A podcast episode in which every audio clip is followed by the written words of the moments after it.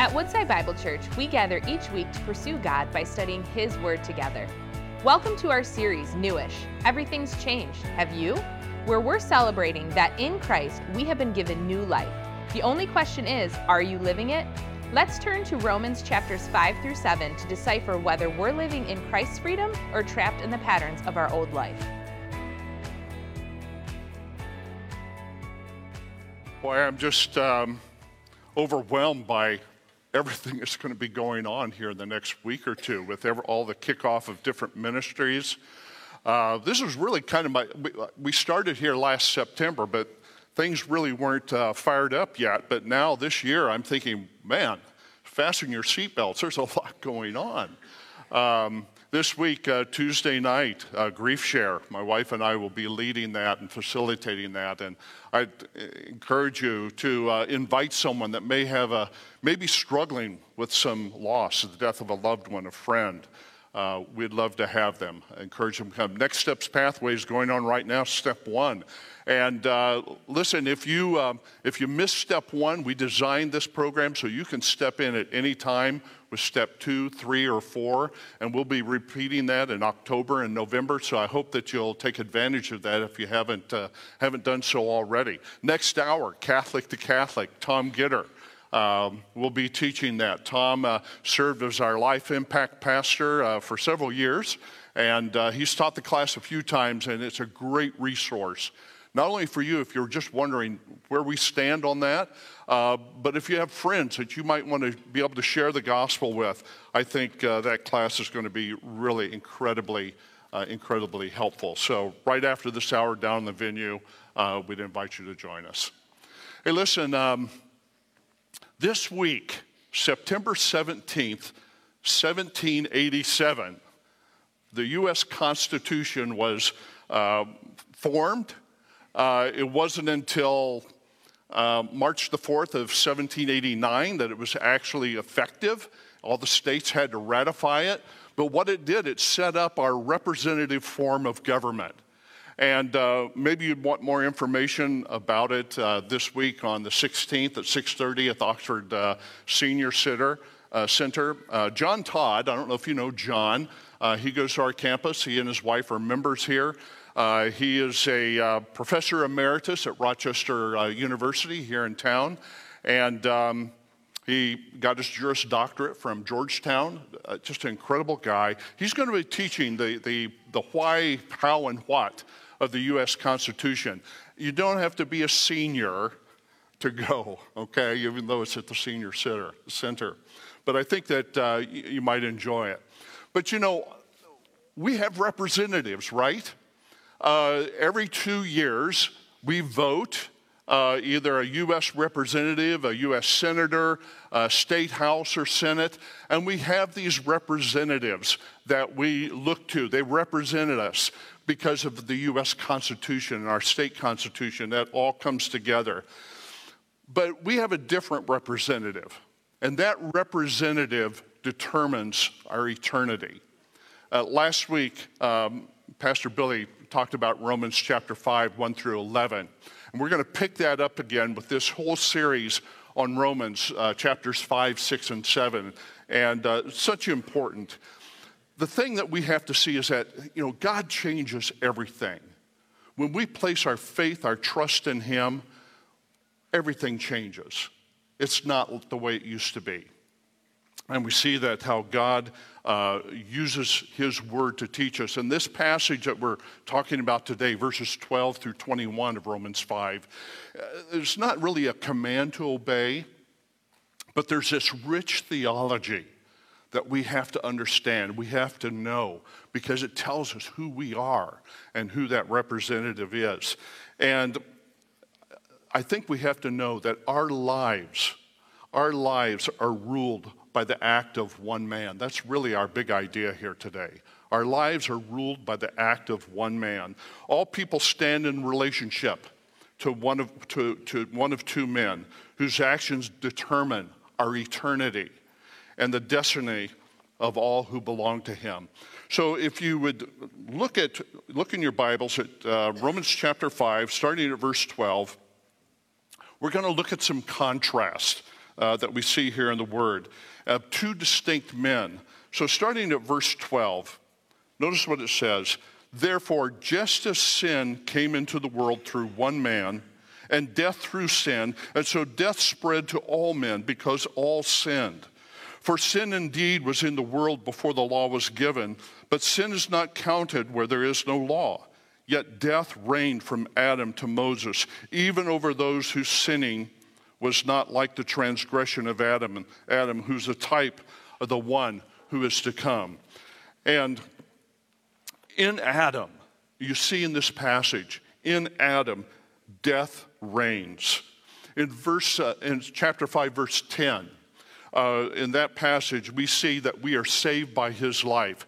We've been reconciled because of what Christ has done for us. Um, we've been made new creatures. The old things have passed away. Second Corinthians five seventeen tells us. It says that if, therefore, if anyone is in Christ, we are a new creature or a new creation. Old things are passed away. All things have become new. There is that change. And sometimes you might ask, how can just one man's actions change everything about us? And we're going to see how that, how that works here. Paul has to start talking to us, not about, about Christ, but about a different man. And that man is, is Adam. Notice what he says right there. He says in verse twelve, sin came into the world through one man. Now, did sin exist before that? Yeah, it did. Because we know that Satan was alive and well. He was already cast out of heaven, if you will. He was a fallen angel. And Jesus in, in John chapter eight, verse forty-four, he's having this conversation with the Pharisees. And they're accusing him of being a devil. But Jesus responds this way. He says to them, you are of your father, the devil, and the works of the devil you will do. He was a murderer from the beginning. He is a liar. And all time, when his lips are moving, he's a liar. So Satan was alive and well. We had that sin there in the world, or in the spiritual realm. But here it says, sin came into the world through one man. Through one man. It was Adam. And when he sinned, that virus, if you will, wasn't just local. It spread to all of us. Each one of us is affected with that virus, that sin virus. So in Genesis chapter three, you may recall the story. God created the sixth day. He created man. He created Eve. And they gave him this one commandment. He said, of all of the things in this earth, you can eat anything except for one thing, the fruit from the tree of the knowledge of good and evil. Just one thing. Satan came to Eve. He tempted her. Adam is right there with her. He's passive. He's a passive male. He didn't respond. He should have said, Eve, no, we're not going here. Don't do it. But he, he accepted the fruit. He ate. And because he is the head of our race, it affected all of us. And so sin, that sin came into the world through Adam. And what's worse because of that, the result was death. Death. That day when Adam took of that fruit, he died spiritually. He died spiritually. And that death has passed upon all of us. Every one of us is in the same condition. Um, it was both spiritual death, but then it was also physical death. So that spiritual death separates us from the happiness in this world that we could have. The physical death eliminates the opportunity of salvation. We die if we're not in Christ. That's it. There's no more opportunity. And then at the great white throne judgment, it's described as the second death, um, where we suffer eternal punishment if we're not in Christ. So death spread upon all men because all have sinned. And Paul drives home this, this, this illustrating verses, verses thirteen and fourteen. uh, where about the law. It wasn't there at that point. Uh, but yet people died all the way from Adam to Moses, uh, even though the law wasn't there. Think of it this way. This isn't the best illustration, but I'm going to use it anyhow. Uh, right outside our doors here, uh, the speed limit changes from uh, fifty, fifty-five miles an hour to thirty-five, right? Right? So we live in the village. We're right there at First Street in Saint Clair, thirty-two mile. And the speed limit does not change until you get to M fifty-three, and then it goes to fifty-five. So we're sitting in our living room from time to time, and all of a sudden we see these blue lights flashing on First Street, and we think, ah, they got another one. You know who you are, right? Maybe you did it. But maybe that person that got pulled over says, you know, I didn't know it was thirty-five miles an hour. Well, that doesn't change the consequences. They still got a ticket. And even though the law was not in place, death reigned from Adam to Moses because of that one sin, because of what Adam had done.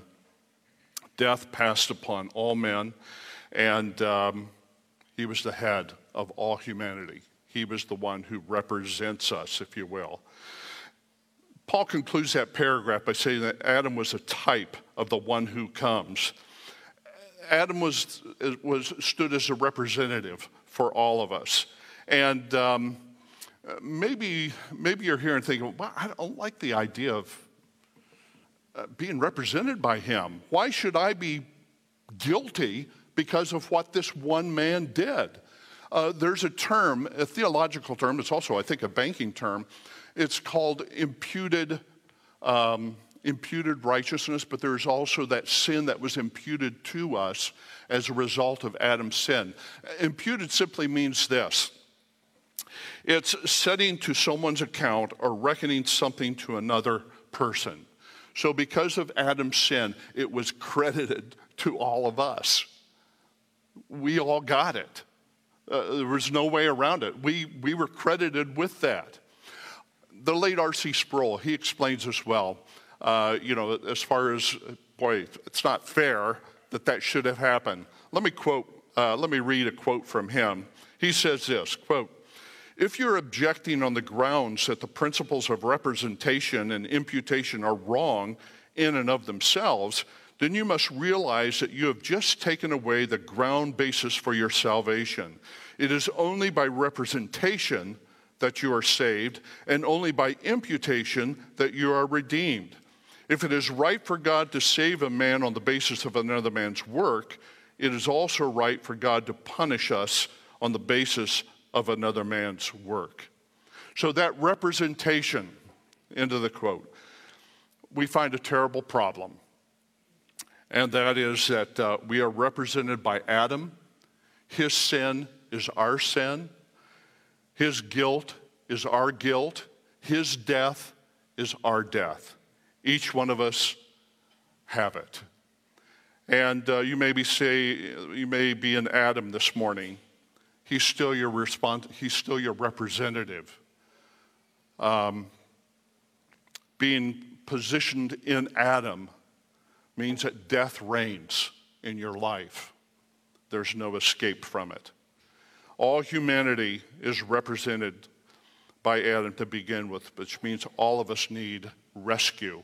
All of us need redemption, which means we need another one to be our representative, someone who represents us on our behalf instead of, instead of Adam, and that man is Jesus. So in Adam, death reigns, but we find that in Christ, grace reigns. And I'm skipping, I'm going to go a little bit ahead. I'll come back to verse fifteen. But let's read that last section, or starting in verse eighteen. He says, "Therefore, as one trespass led to condemnation for all men, so one act of righteousness leads to justification and life for all men. For as by one man's disobedience the many were made sinners, so by the one man's obedience the many will be made righteous. Now the law came in to increase the trespass, and where sin increased, grace abounded all the more, so that as sin reigned in death, grace also might reign through righteousness, leading to eternal life through Christ Jesus our Lord. He repeats the point in there that one trespass led to condemnation of all men. Adam represents us all. And building upon what Paul declares here, there's another act by another man with powerful results. In Adam, again, his sin is our sin. His death is our death. His guilt is our guilt. But notice what he says, verse eighteen. So one act of righteousness leads to justification and life for all men. Here we have another person representing us. And that one that represents us is Jesus. He contrasts that with Adam's disobedience by his obedience. Adam had the curse of sin. Jesus' obedience led to our righteousness, not because of what we have done, but because of what Jesus did. It was his obedience to the will of the Father that made all the difference in the world for each one of us. Jesus came and did the perfect and pleasing will of God. And verse twenty really identifies how much greater his work, how much greater his work is. The law's job was to convict us of sin, to let us know about what it was. God's grace and his work, Jesus' work on the cross and his obedience gave us the other. He gave us his righteousness. He gave us his life because of what he did. Christ, his work is greater than all of our sin. That last song that we sang, uh, last, last song that we sang, uh, he remembers our sin no more. As far as the east is from the west, our sin has been separated from us. We are no longer under that guilt. Grace reigns through the obedience of Christ and what he did. And pointing out, the point of the matter is that Jesus' act of, of righteousness is gifted to us. It's, in, again, that word, imputed to us, imputed righteousness. Uh, our sin has been taken away, and Christ has made us new. Let me illustrate that. Again, the picture of representation. Uh, we all live in different congressional districts, and uh, if you vote, uh, that's great. But maybe, maybe your vote, who you voted for, didn't get placed in office. So now you have a different representative, whether it's we're a red district or a blue district, whichever. It may not be the one that you agree with. Nevertheless, you're represented by it, uh, whatever political party it might be. Uh, even if you didn't vote for the candidate, they are still your representative. And I guess the question is, is Adam your representative? Is he your representative? Uh, he was our, all of our representatives, even before we were born. Uh, it's a sobering fact. In Christ, you're represented as righteous, even though you're a sinner. You're justified by God. And that's incredible that he does it. That's great news. Guys, we deserve death and hell. We deserve death and hell because of what Christ has done for us. Because of his righteousness being imputed to us, we don't have to suffer that. We don't have to suffer that. Um, his act of obedience, going to the cross, dying for our sin, raising in the grave three days, rising again to justify us and make us make us new. He did it all the work. It's not our righteousness. Isaiah sixty-four four says that our righteousness before a holy God are as filthy rags. We couldn't do it ourselves. It was all through him. Jesus' perfect sinless life and obedience is credited to us as, as if it were our own righteousness. Uh, because of his work, we are made new. This is freeing, isn't it? It's overwhelming to know of what Christ did for us. Um, I guess we have to go back and ask who's, who's representing us? Who's representing to you? You. And the question I have for you here is, in you, who reigns? Who reigns? Let's look at this passage again. Um, going back to the verses five and seven, fifteen and seventeen, uh, to see, we hear that Ad, in Adam is death, in Christ there is life. But look at these verses here. He says, but the free gift, the free gift is not like the trespasses, for if many died through one man's trespass, much more have the grace of God and the free gift by the grace of that one man, Jesus Christ, abounded for many. And the free gift is not like the result of that one man's sin, for the judgment following one trespass brought condemnation, but the free gift following many trespasses brought justification. For if because of one man's trespass, trespass death reigned uh, through that one man, much more will those who receive the abundance of the grace and the free gift of righteousness reign in life through one man, that is through Christ. Now, I don't know if you heard my emphasis there. Did you? The free gift. The free gift. Paul says it, he mentions it five times just in those three verses. The free gift. That free gift is counteracts the, the, the position that we are in Adam because of what Christ has done. Uh, that action, that free gift makes the difference for us because of what he has done. That free gift abounds. I mean, it's, it's limitless. I mean, how could one sin of Adam that con- that condemned all of us to death and all the sin that followed be counteracted by one act, the free gift of Christ on our behalf and what he did? Adam's one sin brought judgment and condemnation. And so death reigned through all the millennium. But then that one act, that free gift of what Jesus did for us, made all the difference in the world. So how do we get the gift? I guess that's an important question. Look at verse seventeen.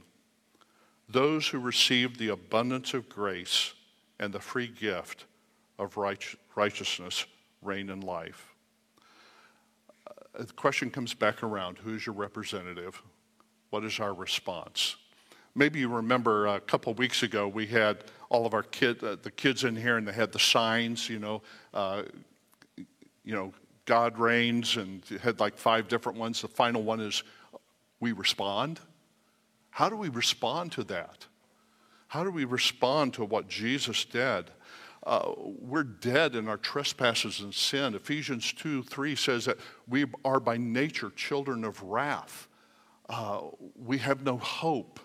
Uh, we are aliens to the, to the righteousness, the gifts of God. But here he says, those who receive the abundance, the abundance of grace and the free gift of righteousness reign in life. Guys, who represents you? Who represents you this morning? Is it Adam and being under the curse of sin and death? Is your life ruled and mastered uh, by sin? Um, if Adam is your representative, then you're alienated. You're estranged from God, the Bible tells us. If Adam is your representative, then you're under God's wrath and it's right... and his right condemnation and judgment. But if you're in Christ, but if you're in Christ, then you're free. You have that righteousness of life that's been imputed, that's been applied to your account. You're reconciled to God. You're saved uh, from the wrath to come. There's a change that takes place. And Jesus did that all through his perfect obedience. This is a hard question. Who is your representative? You know, it's not because of a baptism. It's not because of a confirmation. It's not because of how much I give to the church. It's not because I went on a short-term mission trip. Any of those things. It, it's, it is not that. It is placing our faith and our trust in Christ and Him alone. The Bible says that we need to repent of our sin. And by faith, and by faith alone, through God's grace alone, are we made new, where we are changed, where we are redeemed and made righteous because of what Christ has done. You know, we don't do this very often, but I feel like it's important that I do it today. Um, would you do this? Maybe you want to know Christ. Maybe you haven't taken that step and placed your faith and your trust wholly in Him and Him alone. I want to give you that, that opportunity this morning to do that. So would you pray with me right now? And if you haven't trusted Christ, let's, let's bow our heads and say, and I want to give you that opportunity to do that today. So if you haven't done that and you want to trust Christ today, just repeat after me in your heart this prayer. You don't have to say it out loud. Dear God, I know that I am a sinner. I know that if I were to die today, I would spend eternity separated from you and suffer punishment. Today, I repent of my sin, and I trust Christ and Him alone for my salvation. Father, I want to receive that gift today. In Jesus' name, amen. If you prayed that prayer today, I want to invite you. At the end of the service, there's going to be people up here, some of our, our, our elders, deacons, deaconesses, to, to, to pray with you. We'd love to know about the decision that you've made today. And maybe you still have questions. They're here to answer those questions for you. And I hope that you'll come and just let us know about that decision that you've trusted Christ. Let me close in prayer as the worship team comes. Father, thank you.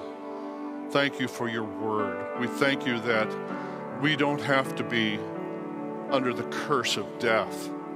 We don't have to bear guilt alone. Father, we can have life through Christ Jesus and the change that He will accomplish in our hearts and lives by renewing us, by regenerating us, by making us your child. So, God, we pray that uh, as we go here this morning, that our hearts would just be touched for those around us who don't know Christ yet as Savior. Help us to be bold in our witness. Help us to speak about that life that they can have through Jesus Christ and Him alone. Thank you, Father, for your great love for us. Lord, accept our worship, Lord, today. May it be pleasing in your sight. In Jesus' name.